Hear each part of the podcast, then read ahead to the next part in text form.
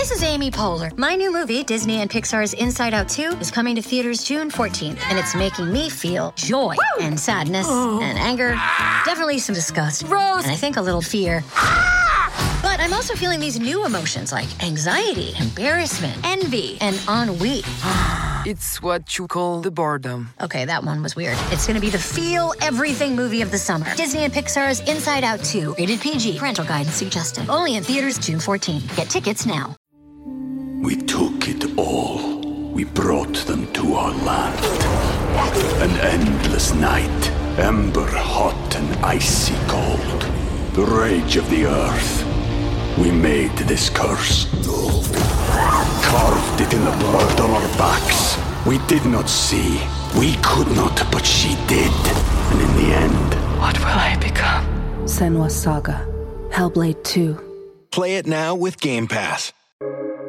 Welcome to the New Books Network.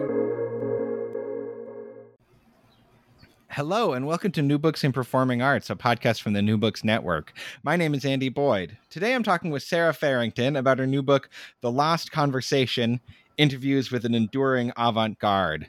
Uh, Sarah, I really enjoyed this book. It's it's a collection of interviews with I don't know how many, but you know, a couple of dozen of the most important figures in experimental theater from sort of the I don't know, 60s to 90s generation. Yeah. Um, yeah. It's, you know, it's, it's, it's mostly people. I don't know if you had a specific cutoff, but it's mostly people who are sort of, you know, 60 and above. Um, and it is. kind of, that was the cutoff. It was 60. Oh. I, I wanted to keep it at 65 and up because yeah. that sort of falls into that generation. But I cheated here and there. There are a few yeah. a bit younger. I, that's one of the one of the big um, impressions I had in the book is just kind of being amazed at you know how old some of these people were that I think of as I know. you know the cutting edge theater artists of our day. And you know obviously you can be cutting edge and also be you know of an advanced age but it, it really made me realize you know how much um, of our kind of like you know experimental theater elders are are getting up there you know for lack of a better phrase. Yeah I I one of my favorite things that Mac Wellman said, and I went to graduate school with him, was that he never wrote a play he liked or that he considered was a good play until he was 40. And I, when I was in graduate school, I started graduate school when I was 20, when I was 29, which at the time seemed old, but now I'm 42, so I'm like, that's young. But when he said that, I was like, oh wow, that's really encouraging.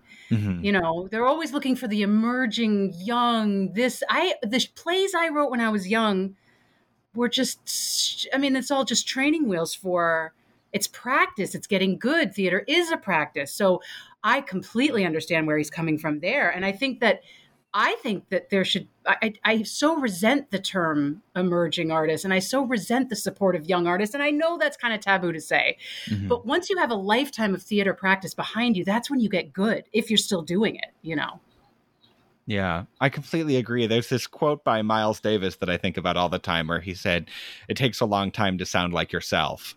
Oh I, my I God, to find your voice. Well. Mm-hmm. Yeah, to find your voice and what you sound like, and then to be able to depart from what you sound like, to experiment with that.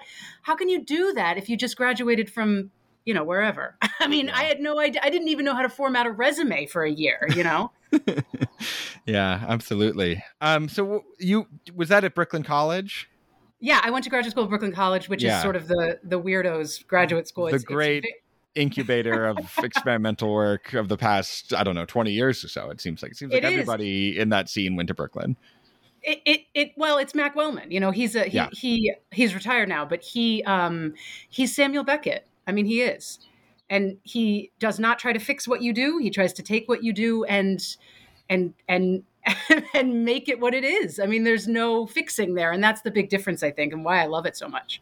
Yeah, and he, it, I, I'm, I think I'm remembering this correctly that he requested that he be placed in the English department when he first started there because he had been at a school where the entire theater department had been dissolved. Is that right? Am I remembering? Well, yeah, he, that's in the interview. Yeah, it is odd because um, his playwriting MFA is in the English department of Brooklyn College, and they're actually, I mean, I haven't been I haven't been back in grad school for a long time, but there there isn't much interaction between the theater de- department and the playwriting department. Now, that sounds odd because most graduate schools, I think, all have interaction with the actors, the directors, they're building Mhm. plays, they're this and that.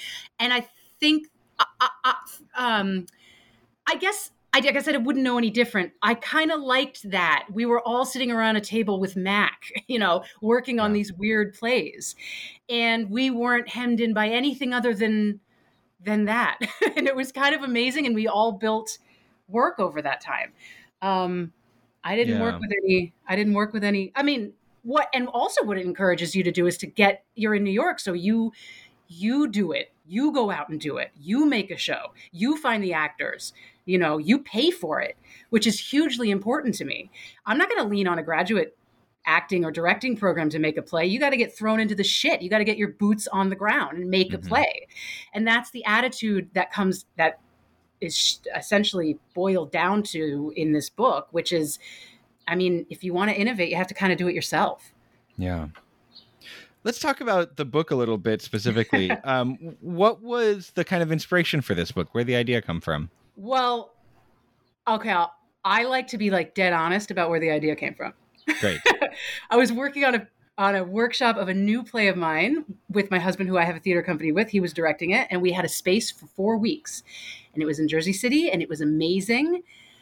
And from day one, everything kind of fell apart, and it was a very avant garde show. We lost actors. We had actors hustling us for more money. I just, and there was a lot of no, there was a lot of why, there was a lot of, I want to do method acting in an avant garde environment, which is very difficult. I would venture to say almost impossible. Mhm. We had actors kind of get so methoded out that they sort of lost sense of themselves, and that was difficult. A lot of personalities, and I kind of lost my mind. I just was like, I am so angry. I am so frustrated. Um, I don't know why I'm still doing this. And that was one of the first times. I, I mean, it's the, the hardest that's ever hit me. I've certainly had discouraging rehearsal process and stuff like that, but that was a hard one.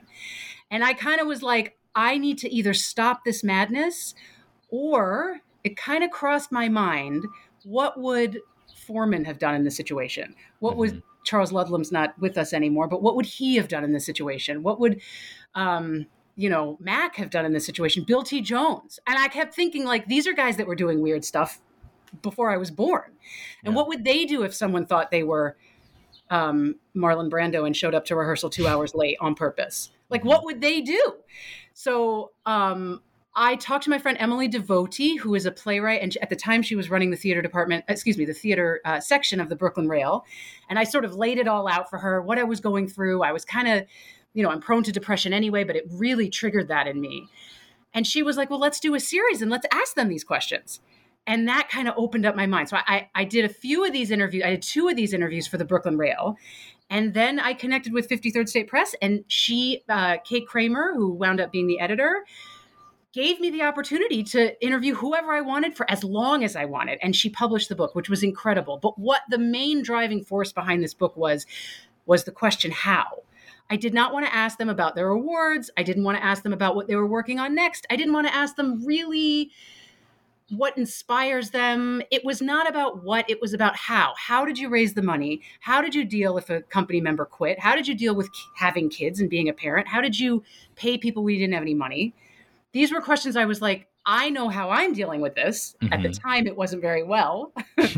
and I wanted to know how they dealt with it and that they were still doing it. And a lot of my criteria was that, you know, you, they're still doing it, how they dealt with those struggles in the 70s and 80s when no one had any money. Um, and I think that's the difference between this and any other theater anthology, which is that word, how. Mhm. How did you go about selecting who you wanted to talk to? Is this sort of like a, a personal canon for you, or were you trying to be kind of representative of that, kind of the whole breadth of that generation? What was your kind of criteria for who you wanted to talk to? Well, I had a very, very long list, and it was It's not a short book, Sarah. Sorry, what was that? it's not a short book. No, I know So it's as seems like you got to a lot of them. as Kate Kramer calls it, it's chunky. It's over 300 pages of this. So I, I had a very long list of people I wanted to talk to. In uh, I could have sworn none of them would want to talk to me. But fortunately, this crazy shit happened called COVID. And then all of a sudden, everybody was oddly available because a lot of shows got canceled, including some of mine. So I mm-hmm. had this amazing, fortuitous timing where suddenly I could talk to Bill jo- T. Jones on the phone for like, he gave me like two hours.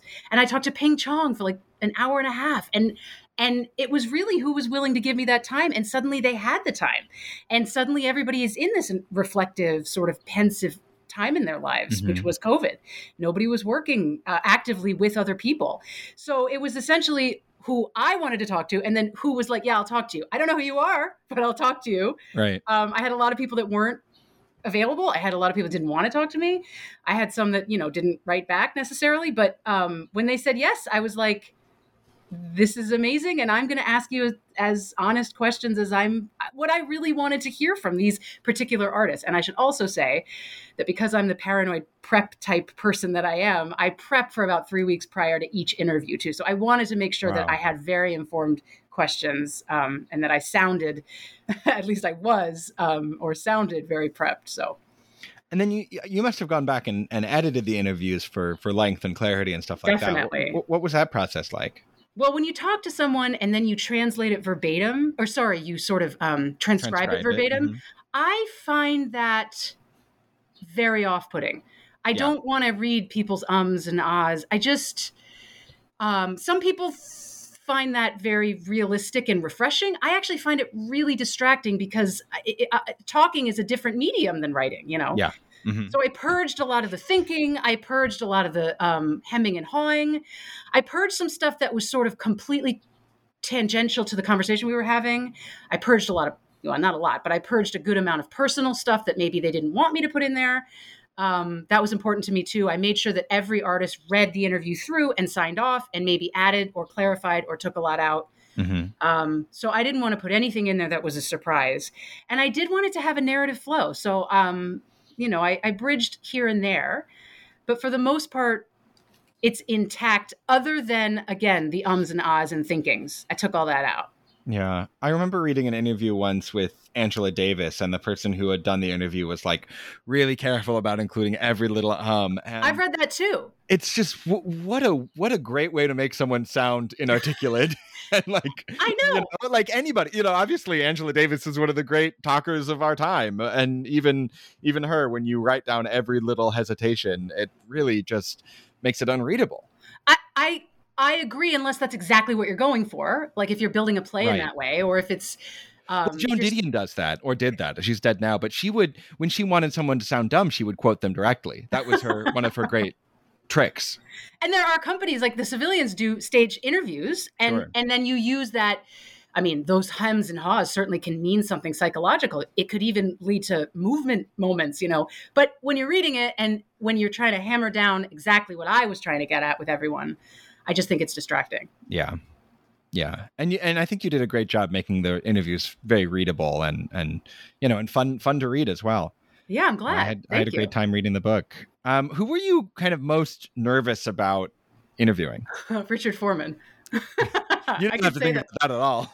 no i was very nervous because i love him and Mhm. he embodies everything his work is uh, there will never there has never been and there will never be another person that makes work like that another artist that makes work like that. And he, he for me invented um i don't even know if he invented everything because i don't know if you can really lift and do what he did what he does.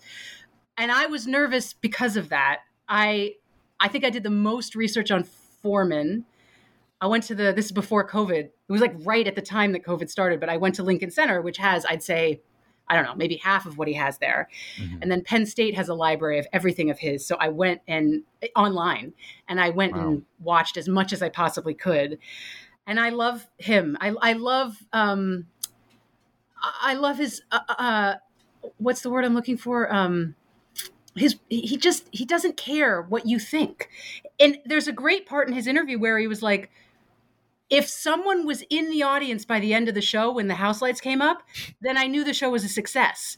And I'm Yeah. like, you've changed the meter of success and failure for me in reading that. You know, that's incredible. That means you're doing it for you and that's and and, it, and and there's really no other barometer and i love that and that for me really defines avant-garde in many Yeah. different ways in the theater so I, I was very nervous to talk to him you can tell in the you can't tell in the you can't tell in the transcript of the book but you can tell in my audio that i'm nervous. He seems very he comes off as being you know very gracious and and easy to talk to in the book. I don't know if that's editing or if that's uh, what he was like. He is and he was and i had no reason to be nervous but i i just wanted to make sure that i sounded sure. prepped. Um what you know i think there's a i don't know there's kind of another side to this this kind of feeling. You know i'm thinking about like the the the like um masthead of the little review which which said uh we make no concession to the public taste. You know this kind of like attitude of like you know we don't really care what you think about the work. You know if you're still in your seat that's a success. I i think that can read to some people as uh elitist um Totally. It's And- to- it depends on who you want your audience to be. You know, like I Right. talked to Bill T. Jones said he uh, in his early days in the interview he talks about how he wanted the audience to be other artists and that this is a stratosphere that you have to work to become a part of. yeah Whereas, and I completely understand that mindset, and I guess Four a way could fall into that. I I would rather someone off the street come in and discover the avant-garde like I did. You know, I would rather show someone that might not know the other side of storytelling. You know, how did you how'd that happen how did you discover avant-garde theater well, I was a Broadway kid for a Uh-huh. very long time. I did not know that plays didn't have songs in them. I did not know that it could be done. I didn't know you could do a play that wasn't a million. This is when I was much younger. yeah And I trained to be an actor. I trained to be a musical theater singer, and I could. I was a mover, and I that was what I wanted to do. I went, studied at um, the Eugene O'Neill Theater Center. I went to Connecticut College for performance. I, I studied at, in Stratford upon Avon with the Royal Shakespeare Company. Performance, performance. I was like, I was going to be a serious Broadway type. And then I discovered the Wooster Group when I was Mhm. about 23 or 24. And I went to see a play of theirs called The Emperor Jones, which was by my favorite playwright at the time, Eugene O'Neill, who I always thought you had to stage in a dusty way. I had no idea you could do what you, they did with it. And it was like my time before seeing The Emperor Jones and my time after. I really didn't know you could take a play and just completely blow it up and fuck with it and do whatever you wanted with it. Sorry, that's my husband's computer going off there. I just didn't know. And I remember see it's a, it's an hour long show. It's an older show of theirs that they had redone at St. Ann's Warehouse. And I just was like, I need to be around this all the time. I need to make work like this. And I don't care if I have to work for free for them, which is what I ended up doing. Um, sorry, ended up working for free for them uh, as an intern for a year or more. Um, I just it it it it it changed the course of how I had my uh, theater conditioning. You know, I like I didn't know you could do that, and so from there I discovered everything else. Um, I don't know. I in some ways I like I like it all, but I just get bored very easily. And if it's not, if it could be a show, a TV show, TV has cornered the market in realism. So mm-hmm. I don't know why it would be a play if it could be a show. I don't know why it could be a. I mean, why wh- why does it have to be a theater piece? That's where the avant-garde fits perfectly for me because we can take this medium and we can bend it and twist it and innovate and we could do whatever the fuck we want with it. It's more acceptable and understandable in visual art and music. I think you kind of know it when you see it. But in theater, I think people very much want a beginning, middle, and end. And when you don't give it to them, it's much it's difficult to for you know for the uh, average viewer to absorb. So it takes a little training, and I hope that my book helps with that. yeah Um, if you can show someone a Magritte painting, like Jeffrey Jones mentions in his interview, who's a playwright, amazing playwright, if you can take a Magritte painting and explain it to someone, they'll understand that it's surreal. It's a painting, and we know Magritte, and we know that he makes stuff that doesn't necessarily make sense to us, but we can accept it as surreal. We can take that same feeling and apply it to theater too. And that's where theater gets very exciting for me. So I don't know if that answers your question, but that's totally where I that's where I discovered it was from the Wooster Group, and they, for me, like Foreman, they invented it all for me. Yeah. Um, I've only I haven't seen too many shows by the Wooster Group, but I, I saw their production of Brecht's the Mother Uh huh. that was up I think last year.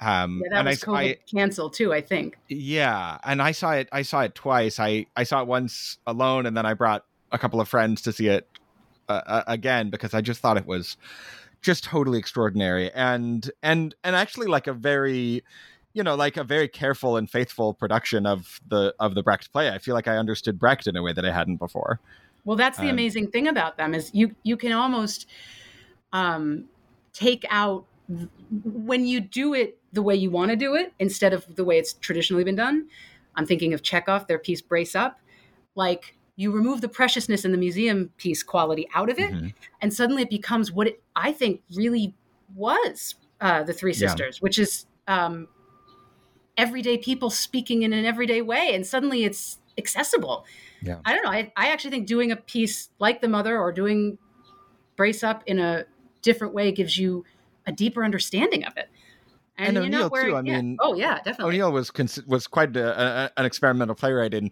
you know for 1915. He was. you oh, know. people don't realize that O'Neill was writing. He, he wrote a play called The Great God Brown, which is a sort of mask play where people t- t- uh, they they put on a mask to perform their outside feelings, and then they take off the mask to perform their inside feelings. Which is Strange Interlude is very much like that. Mhm. He was a really experimental playwright in his day. For whatever reason, I don't know. Well, more and more people do O'Neill in a sort of fucked up way. So excuse my language, but Yeah. uh, yeah, I mean, at, at, at one point, realism was avant-garde. Right. You know, Right. when when Chekhov and Ibsen were performing realistic style plays, people had been doing melodrama up until that point. You know, hmm Yeah, it, I kind of when you know when people talk about like the the great American realist playwrights, I kind of I kind of always wonder like wait, who you who actually who you're actually talking about? You know, know. even Arthur Miller's not really a, you know Death of a Salesman's like a very weird play. It's it's not really a realist play at all, and a lot of Tennessee Williams stuff. You know, Glass Menagerie isn't really a realist play. It's this like you know there's like a character that it's just called the Gentleman Caller. He has no Yeah. actual name because he doesn't really represent a sort of psychologically Yeah. you know three dimensional character. He's just sort of like a force. Um, that's that's very strange. You know, I mean, Well, I don't I know that we have a realist tradition, really. I mean, at least in terms of what people think our you know realist drama is. yeah, I I think with a lifespan of a playwright, that's why I think. Maybe young people should be less focused on ever so slightly because over the course of a playwright's lifetime, they do get bored with what they do. and they mm-hmm. do want to branch out. And I imagine O'Neill, tor- tormented as he was, got bored very easily with himself. I mean, Strange Interlude is the craziest play. I, I, I'm just thinking of the, the recent production with David Greenspan that was just so amazing. They, he did it by himself. Um, I- I think it's very hard to hang on to realism if you've dedicated your life to this unusual art form of playwriting because it begins to feel very lazy, you know? as Anne Bogart mentioned, there's um, I can't remember who the quote she quoted uh, theater artist, and I can't remember who it was, but said realism is when you just can't be bothered. Right. And I'm just Right. like that's that's a very reductive version of exactly it, you know. Yeah.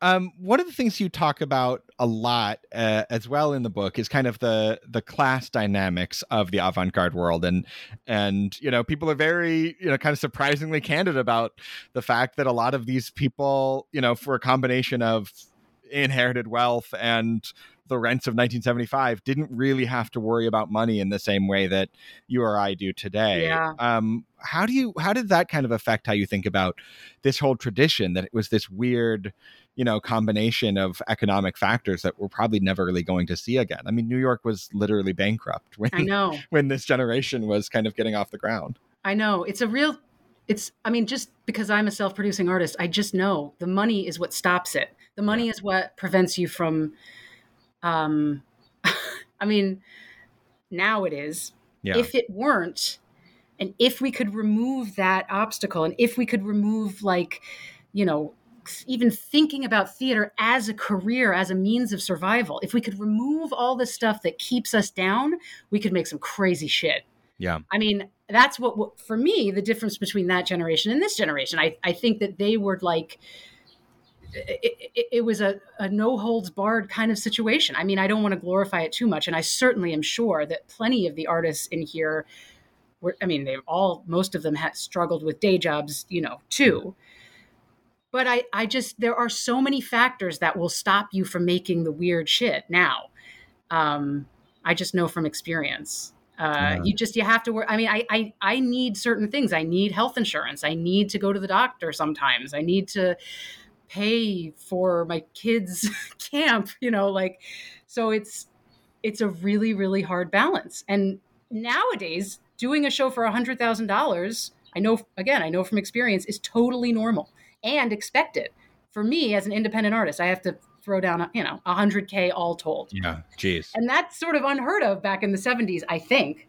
I wasn't there, obviously. A lot of them were just like, oh, we never had anything to do with equity. Like we just I know. you, you know, we're like we weren't I'm sure that they were paying people you know minuscule amounts um you know to perform in those shows which obviously you know gets gets sort of exploitative over time as the theater starts to accrue more money but you know some of the people you talk to like like I don't remember who from it the Black Eyed suit. Oh, okay. From yeah. somebody who t- talked about you know we had to do a Kickstarter this year and it's like that that was for the mother. That was for the Wooster Group's the mother. years, Yeah. you know that's kind of crazy Well, the fact that the Wooster Group isn't the American federal avant garde theater company like Right, European countries have, the fact that they've been around for decades and decades and they aren't the national theater of the contemporary world, you know, that they have to do a Kickstarter is actually quite discouraging.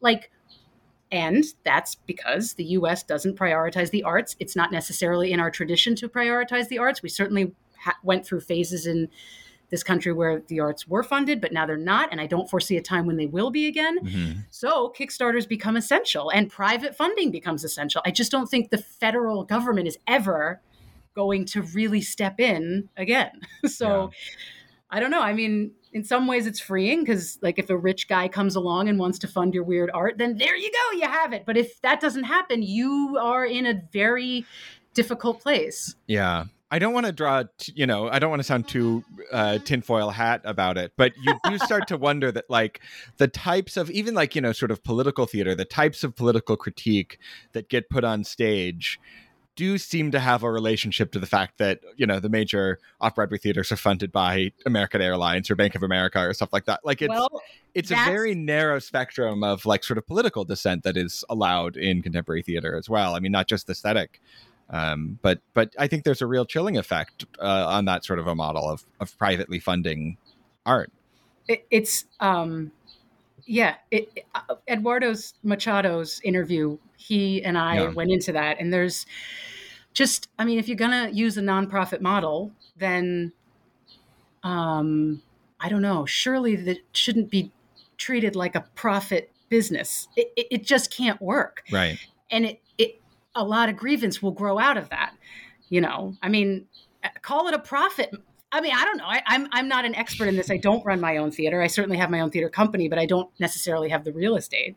Mhm. but it's really discouraging when a theater company is nonprofit and i can't afford to go. Yeah. you know it's really really difficult And David Henry Hwang talks about that as well. That you know Joe Papp figured out that you could, as a quote unquote nonprofit theater, bring a show to Broadway and make you know hundreds of thousands of dollars, and that kind of changed the whole game. totally Um, and now we have, you know, there are nonprofit theaters that have real estate on Broadway that are, you know, producing, you know, shows where tickets are 150, you know, 200 dollars. I, Um, I i don't want to get on my high horse here but why not hold on Go ahead. I, That's what we're here for. I um I think there's a fundamental rot there. And I think more and more artists talk about it. I cannot I don't even think about being paid more than as a playwright. I mean, I've probably never gotten paid more than like, I don't know, a thousand or twelve hundred dollars Yeah. tops to write a play. And this is but then you look at the artistic directors taking home, I mean, at, at least six figures, sometimes an apartment when they're laid off. Like Mhm. it's so incongruous that at least be honest that that's the model now. like Yeah.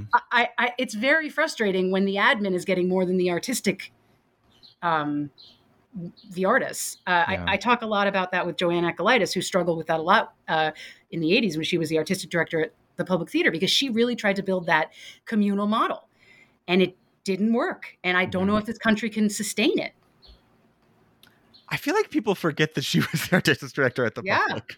I feel like people think, yeah, there was Joe Papp and then there was George C. Wolfe, and it's like, wait, wait, wait, that's not actually how it how it happened. I think it's a terrible thing what happened to her. I think she was artistic director, I think, for two years, and she wanted to build uh, childcare. She wanted to build a a, a, a, world where there was no hierarchy in the theater. There's no artistic director necessarily. There's no people in the office that get paid more than the artist. There's no like. I don't know how she felt about the board. I don't know if it was essential or not back then, but it was really a harmonious model that she built, and the higher up systematically dismantled it. And mm-hmm. it was a terrible thing for her that she went through. And I, I, I mean, I don't want to speak for her. It's not my story to tell, but I do resent that uh, hearing about it. I resent hearing about that, you know? Yeah. Yeah, there's I mean there's been all these stories that have come out lately of, you know, people artists in supposedly non-hierarchical institutions, you know, actually pushing for non-hierarchical decision making and then they find out real quick who's actually in charge and it turns exactly. out the you know, like the the board can just decide we're going to shut this down and there's not a whole lot that we can do about that. And it's frustrating that you need a board because that's what a nonprofit model asks for. hmm I think there are way like I've I worked at Here Art Center for many years. They're one they're one of the ones that is amazing. They're run almost entirely by artists that are on the board and that are in artistic directing positions. Artists in those roles can really make that harmonious world work, I think. I'm a very idealistic person, but I I, I do think that when you don't understand art and the artistic process and what artists need and the struggle in New York of even thinking about committing to this bizarre lifestyle, mm-hmm we just become totally disposable, you know? Yeah. I I want to ask you something, but I I um I'm hesitant because one thing that you that a lot of people in your book say is that they're annoyed when people ask about this. Um, but uh, I want to talk to you about being a mother and also being an artist. Yeah, because I love that's something that, that, Okay, great. I, I, forget who, but somebody in your book is like, you know, they they only ever ask the women artists, uh, you know, how the kids are doing. That's true. Um, yeah. Uh, so you know, I'll, I'll I promise I'll ask a man this question soon. But um, how has that affected your life as a working artist, and why was it important to kind of talk about that with a number of the artists that you interview? And also, I noticed that you kind of leave in you know there are times when your kids or somebody else's kids interrupt an interview yeah and you will often you know you do a lot of editing but you often leave those moments in why did you feel like it was important to you to kind of like highlight the kind of dual work of being an artist and being a parent because I don't think only lawyers and doctors should be allowed to have kids functionally. Mm-hmm. I just mm-hmm. don't think that's fair. Because what you wind up with is, you know, having a weird artist mom builds character in children, you know. and I, I Sarah Ruhl had an what I lean on in times of stress as a mother and an artist, which is yeah. you must work within the interruptions.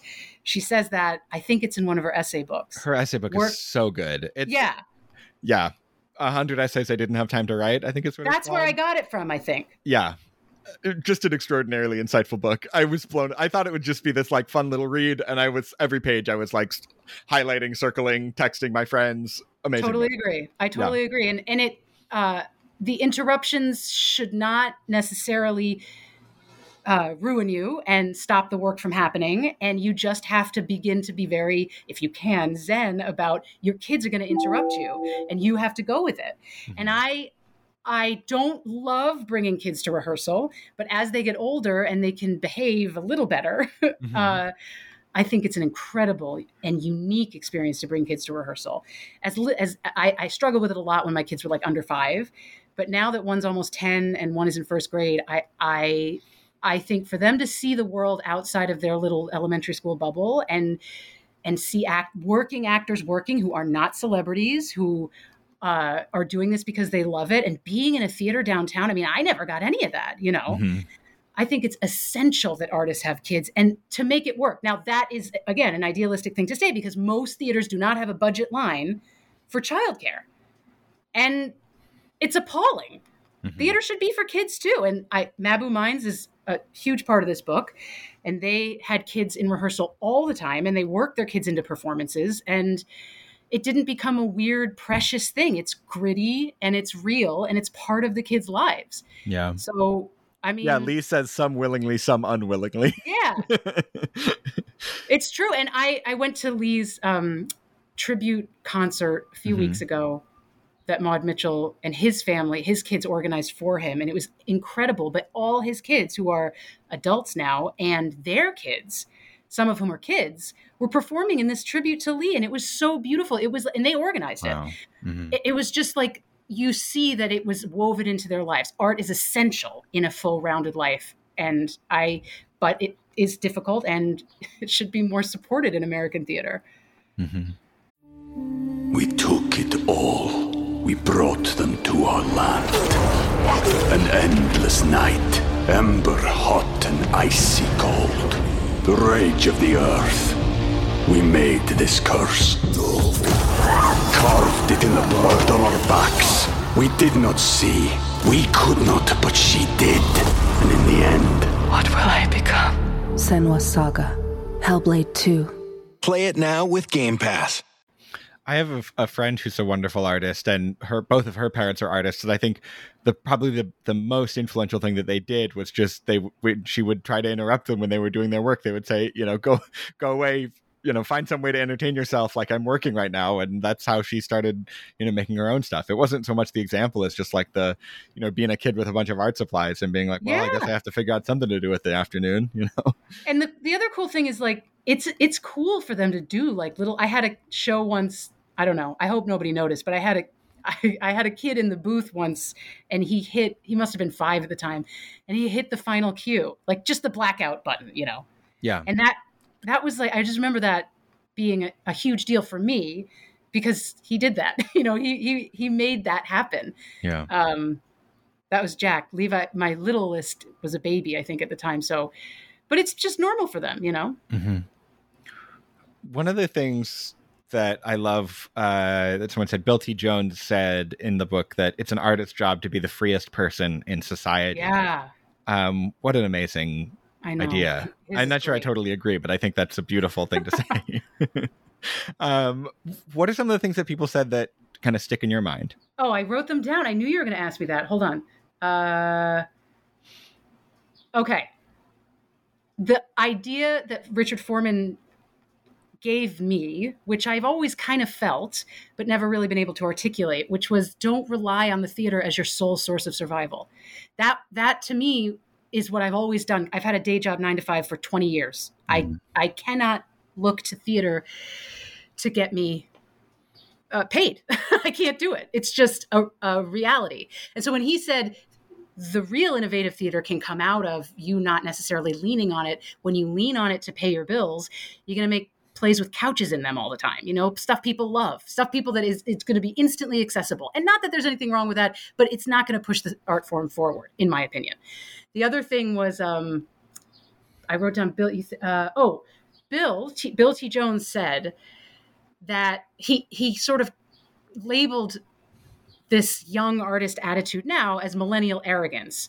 It's a double-edged sword because you do want your artists to question the elders. You do want artists to bust up old forms. You do want that. But his other argument on that end is, you know, I was doing all this shit before you were born. you know, you didn't invent, you didn't invent, um, you know, uh, Right. running across stage naked. You know, you didn't invent kissing. He he referenced some shows he did with Arnie Zane, his partner who died of AIDS. Uh, Yeah, his counter argument is I'm Bill T. fucking Jones. exactly, and like you can you can be your millennial arrogant self, yeah. but if you show up late, I'm gonna have to throw a chair across the room. You know, I mean, it's like it's like you know, I'm saying that metaphorically. Mhm. It's uh, it's a, it- is sort of something to really think about. Like I'm sure he questioned his elders, and I'm sure those elders question their elders. That you are supposed to as an artist, but you also need to maybe sometimes recognize the genius in the room. Mhm. You know, which he is, and you got to kind of respect that too. Yeah. Um, it is an interesting tension because I feel like, you know, respecting your elders is not the most avant-garde attitude one. you know, I mean, it's not it's not what you think of when you think of, you know, groundbreaking artists, but you know, if you don't know the tradition, it's hard to know what is innovative, you know, and I feel like that's a big goal of this book it seems to me is to kind of let, you know, my generation and your generation know kind of what has come before us, in, you know, in some small way. I, totally. Um, oh, I just lost my train of thought. You'll have to edit this part out because I had a point about that. Oh, the the definition of avant-garde theater. I mean, the sort of internet definition is that it's unorthodox and it's probably not liked right away. Mhm. You know, like w- when uh, when Picasso took out the figure, uh, people were like, "What the fuck's the figure?" They got really frustrated, you know, and and and that's how you start a movement when you do something totally unorthodox. So you're going to have to be that asshole millennial in order to do that. And you're going to have to make the elders question you. So it is a back and forth. It's a real double edged sword, as I said before. So, Another topic that you, you've mentioned a bit that comes up a lot in your interviews is the AIDS epidemic. And yeah. probably, you know, partially it was sort of front of mind for people because of COVID and the government's kind of similarly murderously negligent response to that. Um, uh, and it, it really struck me reading your book that I think a lot of the reason why there's so little historical memory from the 60s and 70s is just that so many of the people from that generation didn't make it through to the 90s. You know, the, the real tragedy there, I, I actually didn't hit me till I worked on this book, where I was Yeah. like, it is so cruel that the talent that was Charles Ludlam is is not here anymore. Yeah. I mean, it's it's it's like gone. He's gone, and his talent is gone. You know, we have what he did, and we have his plays that are just incredible. But eh, that that is uh, that is, and I mean, the narrative that is in Bill's the, uh, Bill T. Jones has a autobiography, sort of artistic memoir that I read called "The Last Night on Earth," and he tells the narrative of how he lost Arnie, and like they had a theater company together, and how it just wrecked these brilliant artistic collaborations and minds, and and you always felt like a trap door was going to fall beneath you at that time. I wasn't. I was well. I was alive, but I was a child, so I don't necessarily relate or Mhm. remember it. But uh, the fear must have been incredible. Yeah. That was one thing, you know, kind of relating it back to COVID. That was one thing that Adrienne Kennedy said in your interview with her that I thought was just so great, where she was, you know, you were sort of like, well, how are you doing? And she's like, I'm terrified all the time. Yeah, I just, I'm afraid I'm going to die every single day. And it was sort of this moment, you know, I feel like I'm starting a little bit, I'm still very cautious, but I'm starting a little bit to emerge out of the sort of psychological Yeah. fog of COVID. But that first year, year and a half was, you know, really terrifying. You know, was. I think it was really scary. and I think we have to remember that that like we were terrified and the government did essentially nothing and you know we should still be we should be we should be, be forever angry about about how they you know let a million people die Yeah. I mean, I I I think it's important that this book emerged out of COVID because Yeah. those connections are very strong. Uh, it, it's a different pandemic, and it you know it didn't necessarily decimate the artistic community; it decimated everyone. You know, yeah yeah it had no. Um, but, you know, it, the but the, the artistic community in particular i feel Yeah. you know because it's you know pandemic spread when people are you know in close quarters and exchanging fluids and you know like these, these are all the things Yeah. that you know people in the arts do more than people who you know go to an office job and come home and watch netflix you know and and theater stopped for yeah I don't know. I don't even know. I, I I'm seeing a lot of theaters trying to like scrap around to get to where we were before COVID, rather than inventing a new model. You know, and I just it changed theater forever. yeah Um, and that's in there. I, I I think that those two years, I wrote it over 2020 and 2021. Um, and we have a sort of we did a Kate and I came up with this meter of ordering the book rather than putting it in chronological order. We ordered it by content, sort of. Mhm. Um, and then we opened each interview with a what was happening in the New York Times in a nutshell um, that week that I did that interview and how that actually affect, affected the content. That's how we sort of ordered it. And it's really essential to see what was actually happening in the zeitgeist as I'm talking to these artists that sort of broke molds in the theater over the last, you know, since before the AIDS pandemic Mhm. and how it affects them now, you know. Yeah. Um, one of the interviews that I really loved in the book was your interview with Andre Gregory. Um, oh my God, I love that one. He's just an absolute delightful man, and I, I actually interviewed him on this podcast, so I Oh, know a little bit about. Yeah, I know a little bit about what it's like to talk to him. And one thing that I found really refreshing in your interview with him is just like the total lack of cynicism that he has. You know, um, and and and and you know, I I don't want to name names, but that's not something that I that I've read in all of the interviews in your book. There are some people who are sort of like, you know, everything that's interesting was done in my generation, and why is everything so boring now that all the kids are making? But you know, Andre seems to be pretty hopeful about the future. Um, do you feel like you're more on on his side of the fence, or are you more? Do you feel? Do you look around and feel like, oh my god, this again? He's amazing. I am such a hum. I I think um, the distilled version of what you just said happens in the opening of his interview, Mhm. which I I mean I just always assume that theater artists, especially ones that are doing things that are sort of off the mainstream, Yeah. are just riddled with bitterness and contempt. You know, that's just how I, I sort of have to fight that. I, Yeah. I'm I'm sort of by nature I can lean toward the dark side naturally. I have to work at positivity. But he, I said, you have, I said I wanted to talk to you about obstacles in the theater, and he goes, never had him. And I went, what? You've never had a you've never had a like a difficult actor? He goes, no, I haven't. And I'm like, uh oh. In my head, I was like, this isn't where I can't do an interview where somebody's like not bitter. So then he went into what is the truth underneath that, Mhm. which is if there is that situation in an artistic process, then the buck stops with you. It's Yeah. my fault. It's the director's fault, and it's my fault for not generating an environment that is at least striving for ideal in the room. The buck stops here, as Harry Truman said. And he quotes that in the first page of my interview. So it is his take on the artistic process is so unique. And also that he stopped. This is astounding to me. And most artists, I don't think, could do this, but he stopped for 12 years. He had a series of firings. Um, and he just was like, I can't do it for, and he just lived and went on these sort of wild adventures, which he goes into in my dinner with Andre.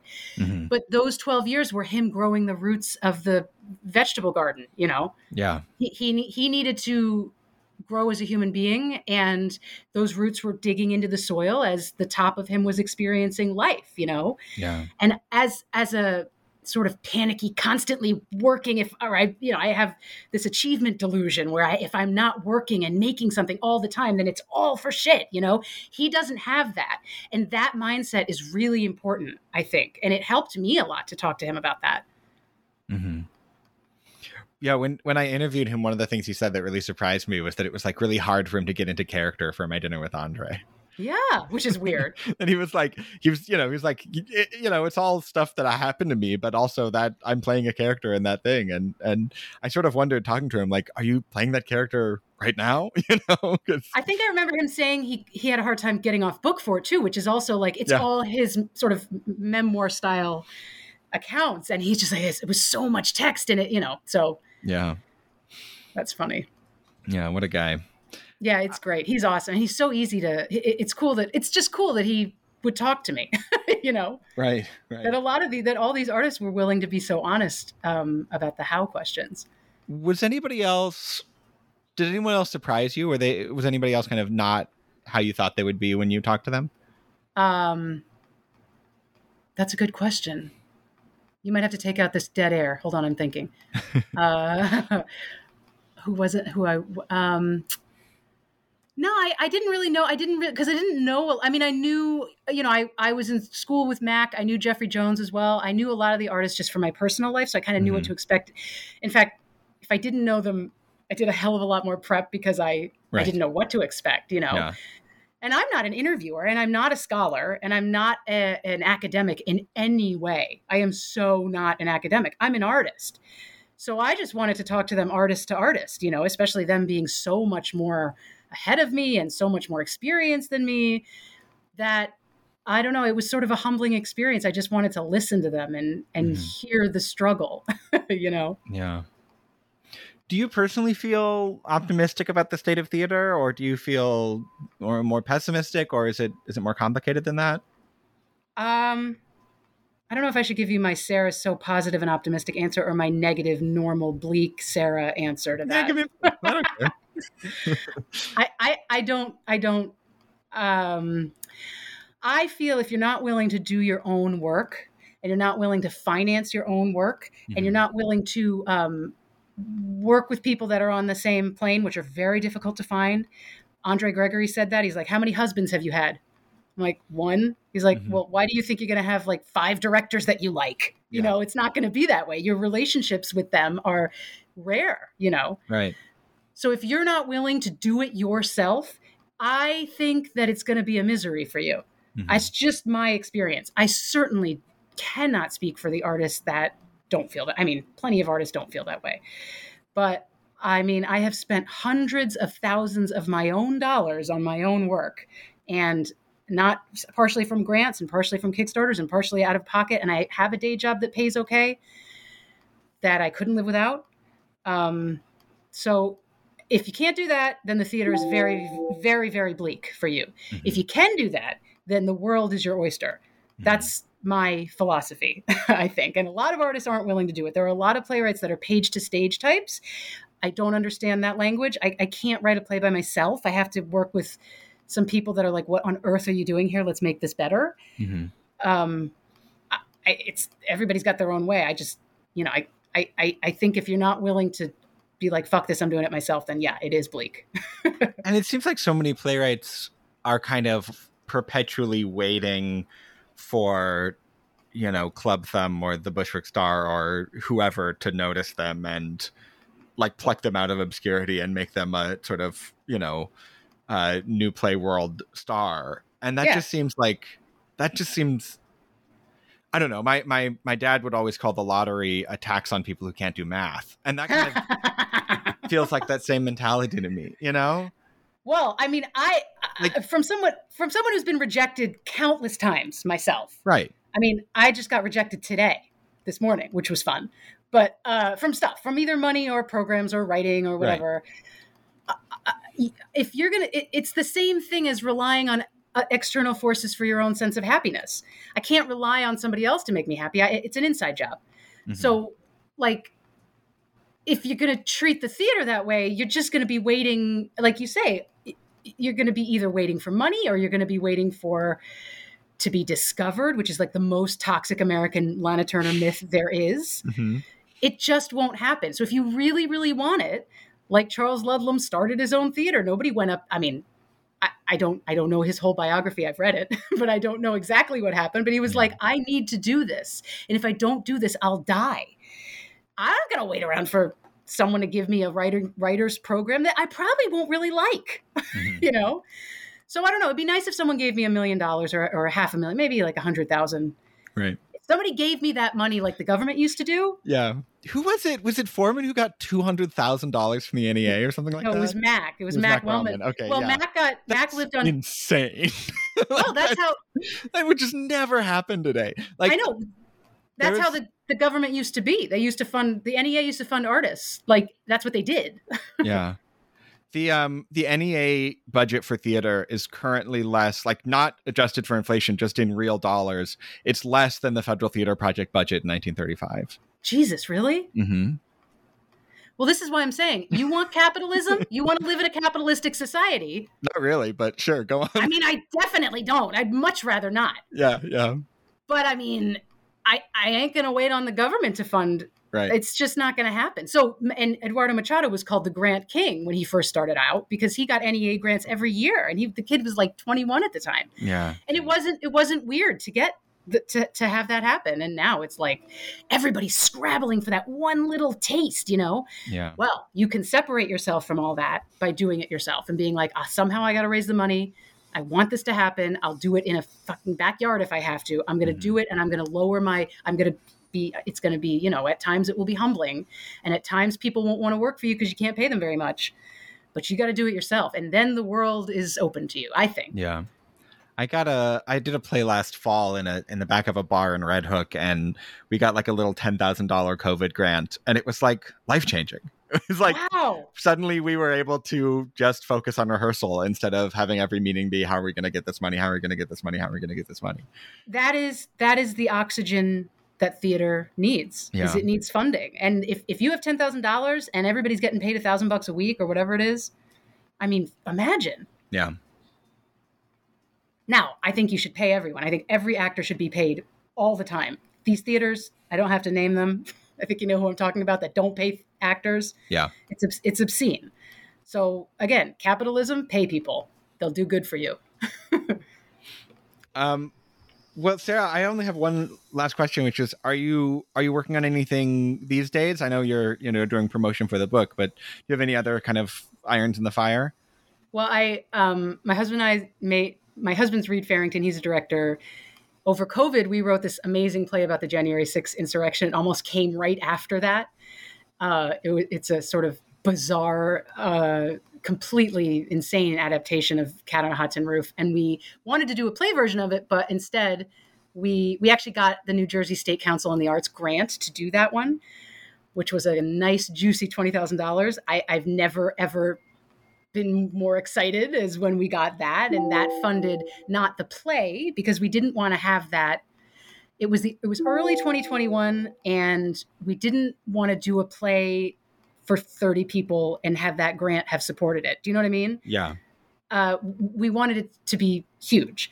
So we funded a film of that play. We made a real full length feature film of this play called Mendacity, where we have Lindsey Graham in the um, Liz Taylor role from Cat on a Hot Tin Roof. Great. Well, I'll be I'll be hungrily awaiting uh, that release. Uh, Sarah Farrington, thanks so much for speaking with me. It's been a real pleasure to get to talk to you. Thank you so much, Andy. This is really fun.